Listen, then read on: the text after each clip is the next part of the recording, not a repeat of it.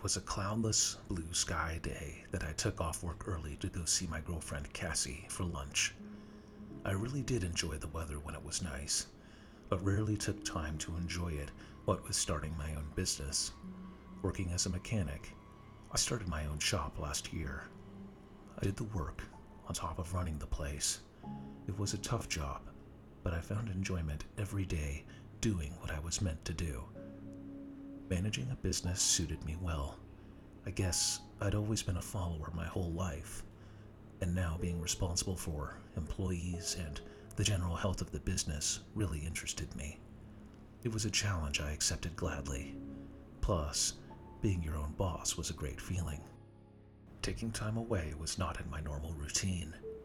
It felt kind of weird to be out and about, but I knew the team back at the shop had everything covered.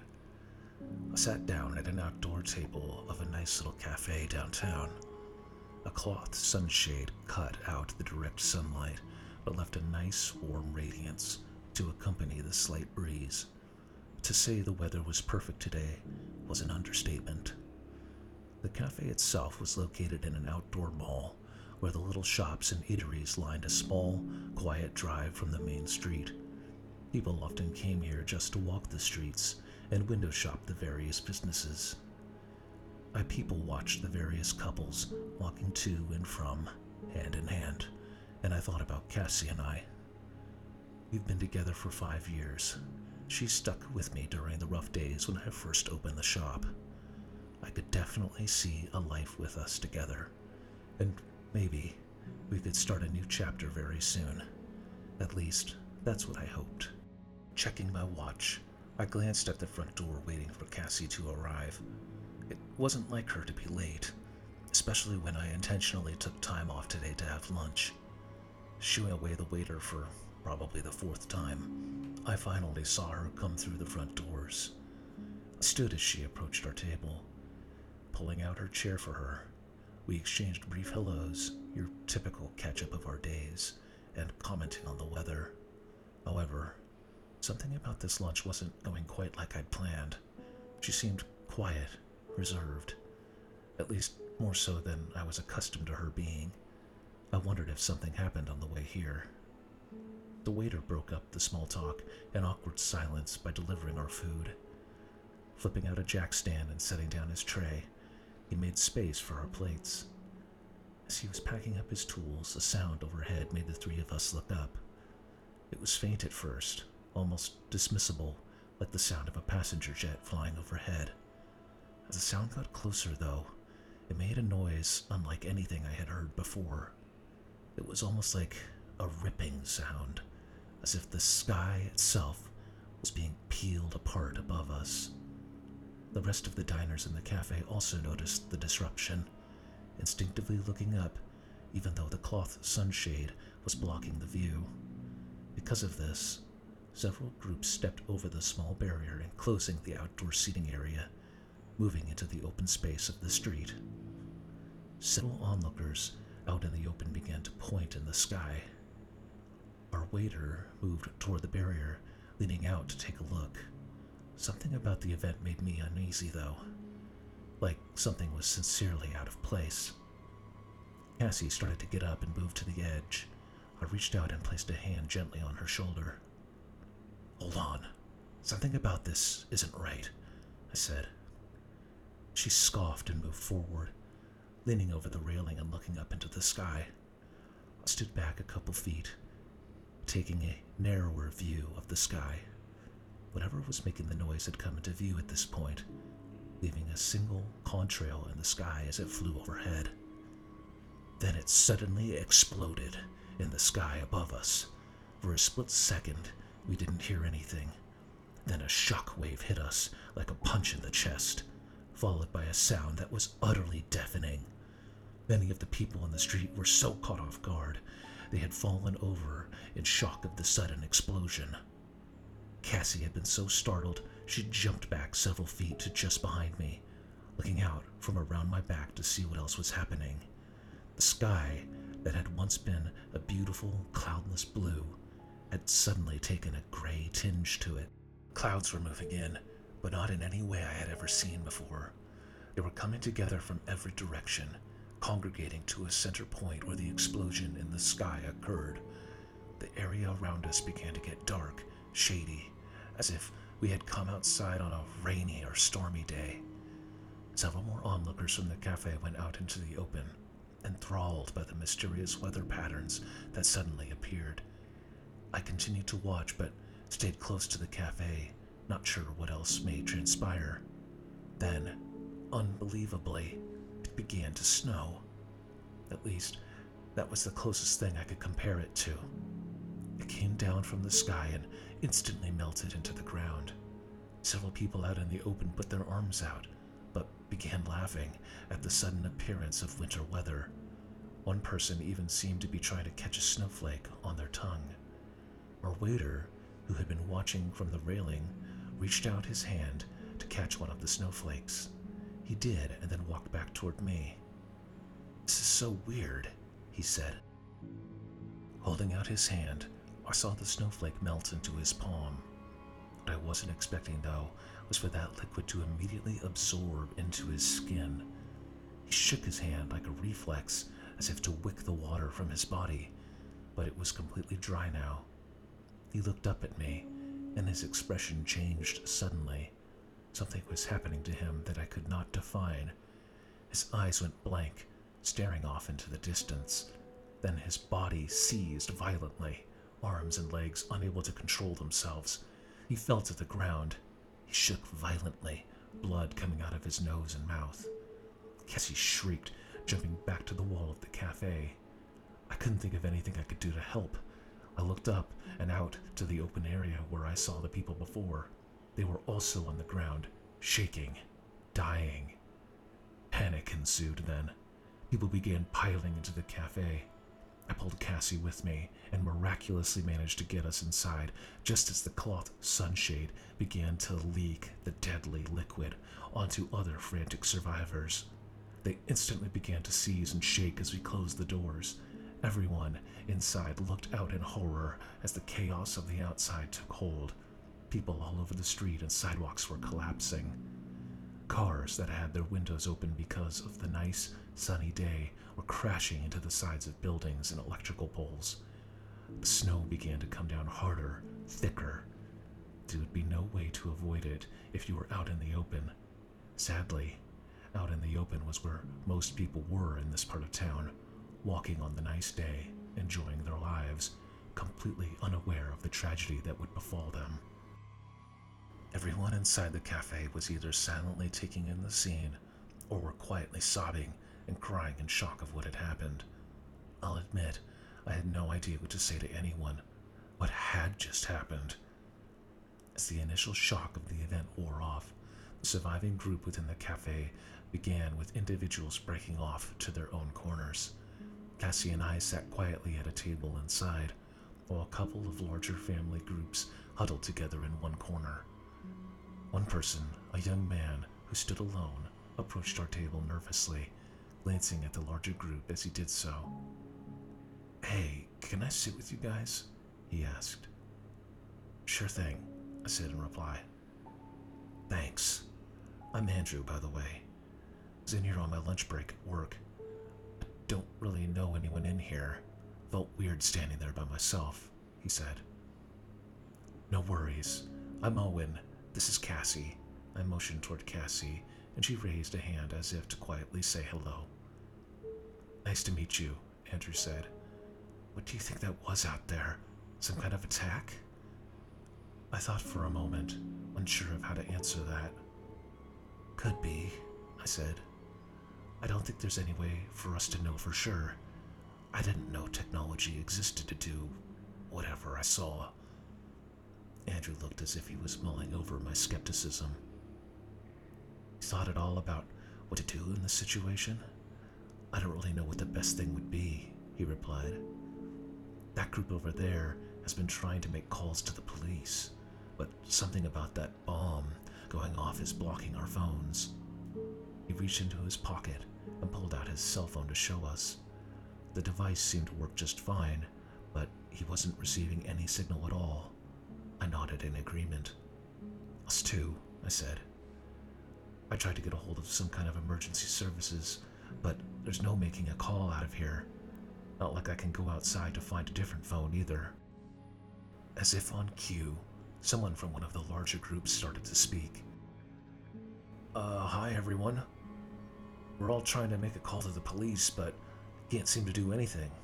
Does anyone here have a working phone? Anyone? He said. Nobody replied. Looking defeated, but not finished speaking, he went on. Okay, thank you. We're all trapped here, it seems, so I think we should all meet. Could all the groups come to the middle here? We can push some tables together, he finished. The various groups of people rearranged the furniture to make one large table. In total, 14 people had managed to cram into the small cafe in time to survive the blast. Sadly, many of the other diners and staff had been lost on the outside. The main person speaking was named Robert, and he began by having everyone introduce themselves. Robert claimed to have experience in survival scenarios given his time overseas, though he didn't give much detail about what that experience was specifically. He explained that the first thing that they needed to do was take inventory of everything they had available in the cafe. This included tools, food, clothing, anything that could be used by the collective for the purposes of survival. All got to work on this immediately. It was a reasonable plan, but I thought mostly people wanted something to do besides look outside. They wanted to be busy on some sort of solution. I tended to agree with the first things we did as a group. Collecting and organizing supply galvanized the group for at least the first day we found ourselves trapped in the cafe. The blizzard seemed to continue outside as we worked. The snow never piled up, though. It always melted and sunk into whatever object it came in contact with. Robert seemed to take a leadership role, whether anyone elected him or not. He seemed to want to oversee everything anyone did at all times, trying to push forward a community for survival's sake. It was on day two that people started to question whether or not the strategy of holding out at the cafe and waiting for help was the best plan of action. Andrew came to me first, quietly so Robert would not hear. Hey, Owen, you're a mechanic, right? he asked. Yeah, why do you ask? I replied. I'm starting to think that sticking it out in this cafe isn't the best idea. Nobody has come to help us out here, and I'm not sure if they would be able to, he went on. There's a garage underneath this place. Wondering if we can hotwire a car, assuming you know how to do that. Hotwire?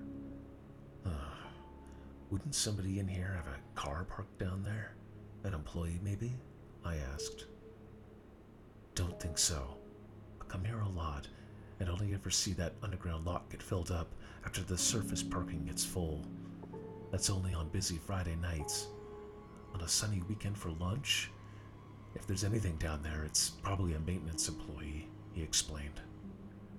I thought about it for a moment. Assuming we could find the right car, it was definitely possible to get it running. It would have to be something old, a model before 95. Otherwise, we start running into more sophisticated lockout mechanisms that are in cars made today. I wouldn't be able to defeat anything newer without doing some research. With no signal or internet, that's gonna be tough. Some cars will lock out the starter if you get it wrong, I explained. Andrew nodded along as he took in this information. I think we should bring it up to the group, not just Robert, he said, glancing over his shoulder as he did so. I know he has everyone hunkering down here, but I think our best option is to try to get out and find help.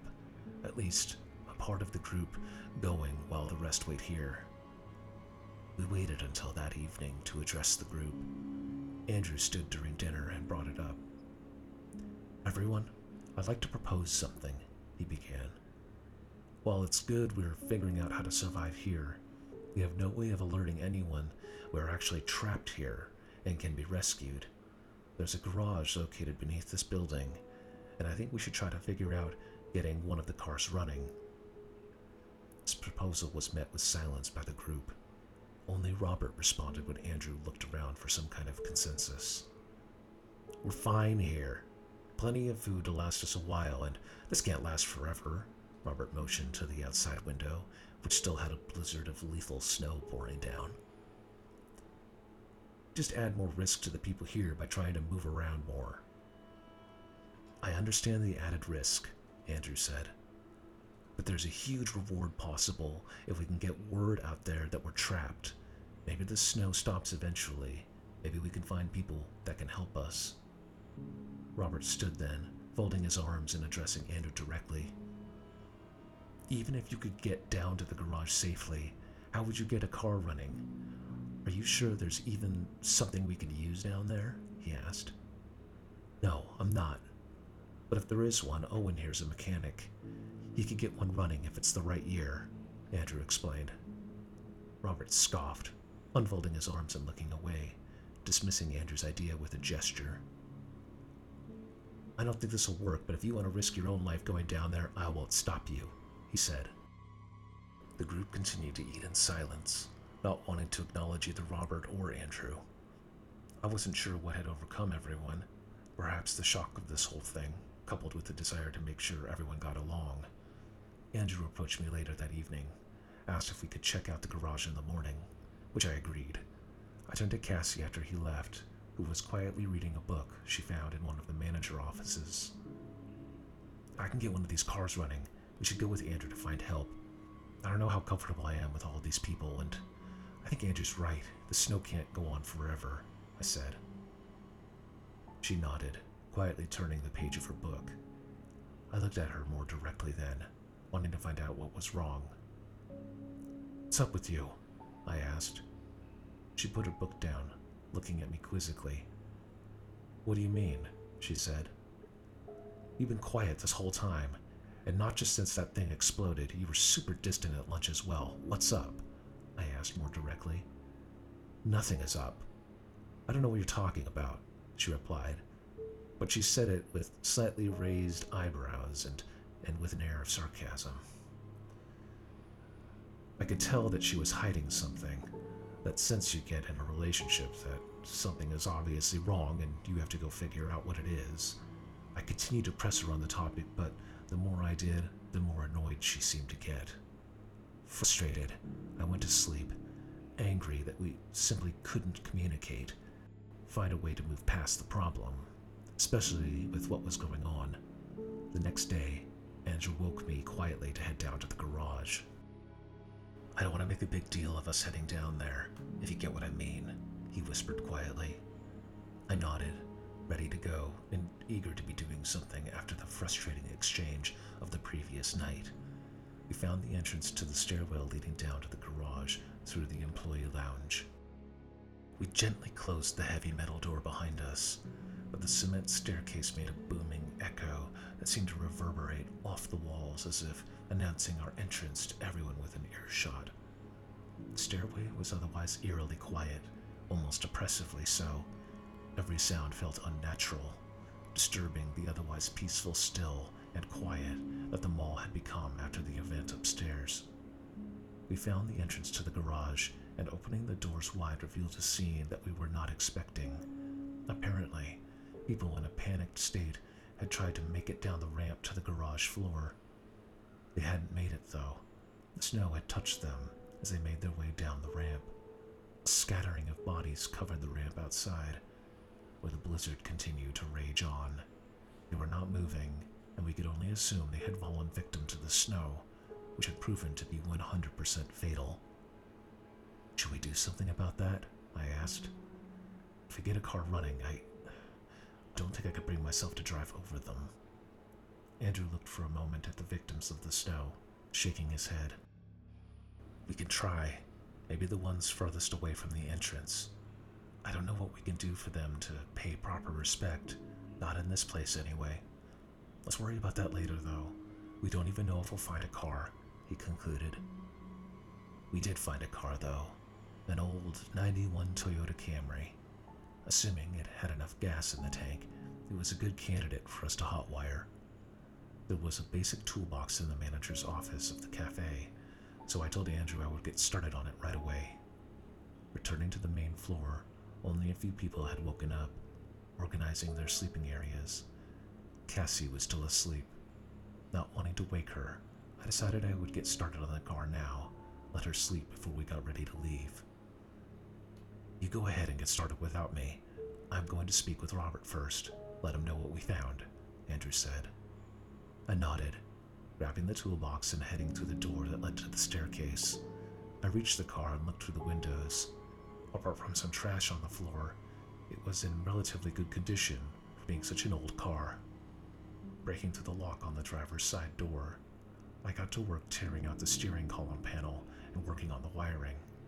A noise behind me made me jump, though, the garage being so eerily quiet, other than from the work I was doing. It was Cassie. She had come down from the cafe to talk to me. Hey, um, Andrew said you'd be down here, she said. Yeah, I didn't want to wake you. Look, I'm sorry about last. started to say, but she interrupted me. I'm not going with you, she said abruptly.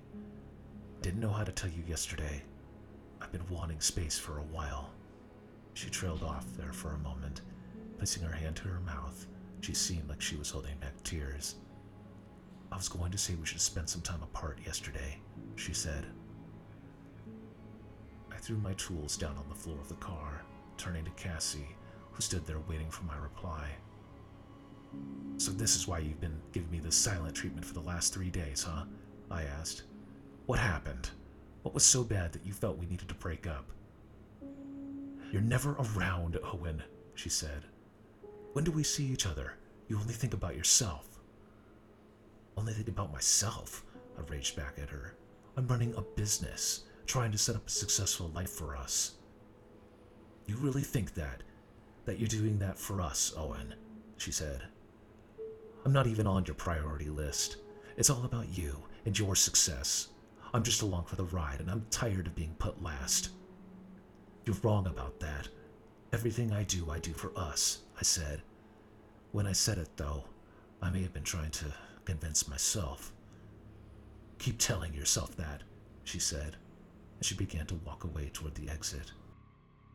As the door to the garage closed behind her, it felt like the end a chapter in our lives coming to a close, and, sadly, on such a negative note.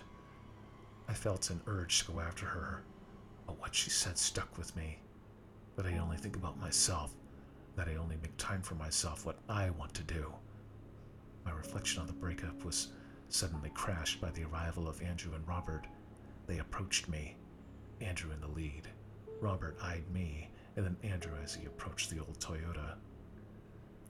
Robert's agreed to give us a portion of the supplies if we can get the car running, Andrew said.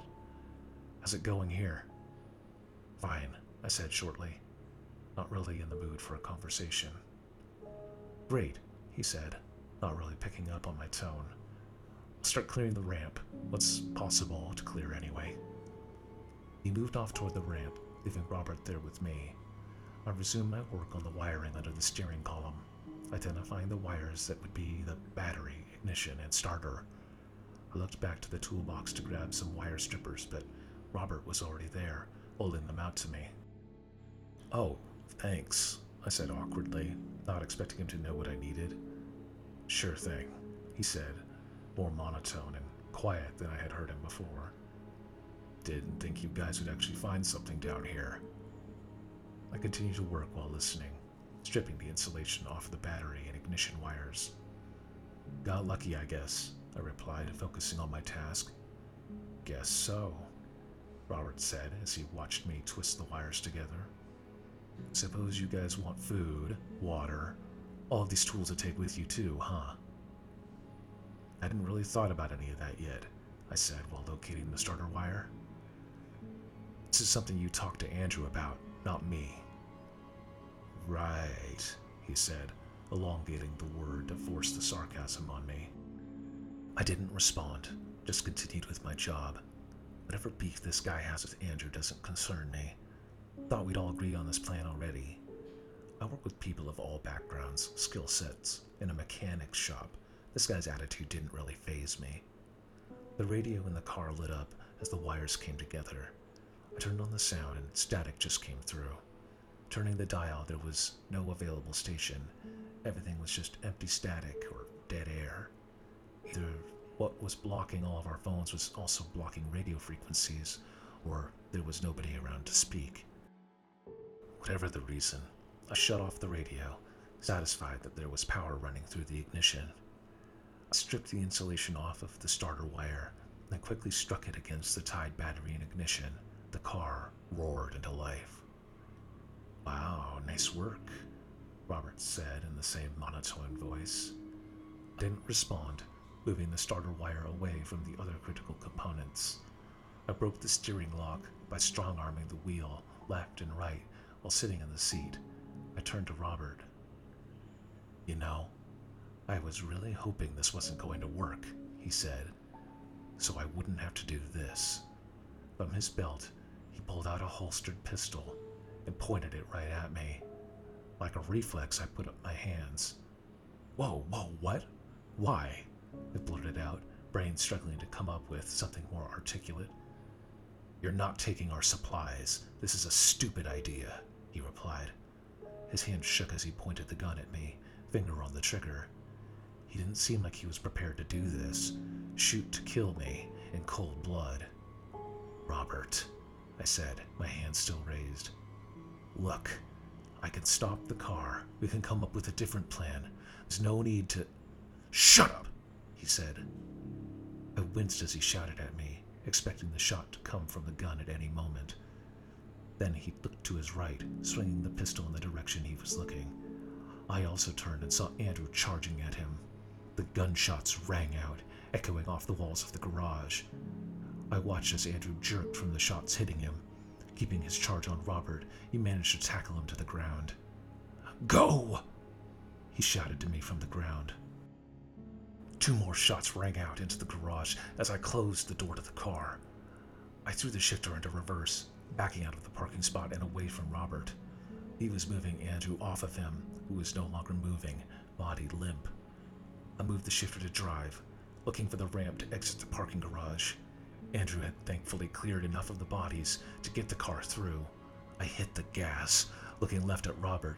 His gun was raised, and I saw the muzzle flash as the bullets hit the rear passenger door of the car. Lead hitting the body of the car, I peeled out of the garage. Snow hitting the windshield as I reached the street. I rounded the corner away from the garage entrance, more gunshots behind me, until I lost sight of the entrance. I came to a stop in the street a couple of buildings away so that I was out of sight, considering what to do. Believing that I could not go back, not without getting shot at again, I decided the best thing I could do was press on to find help for all of the people who survived. I could only hope that they could hold out until they could be rescued.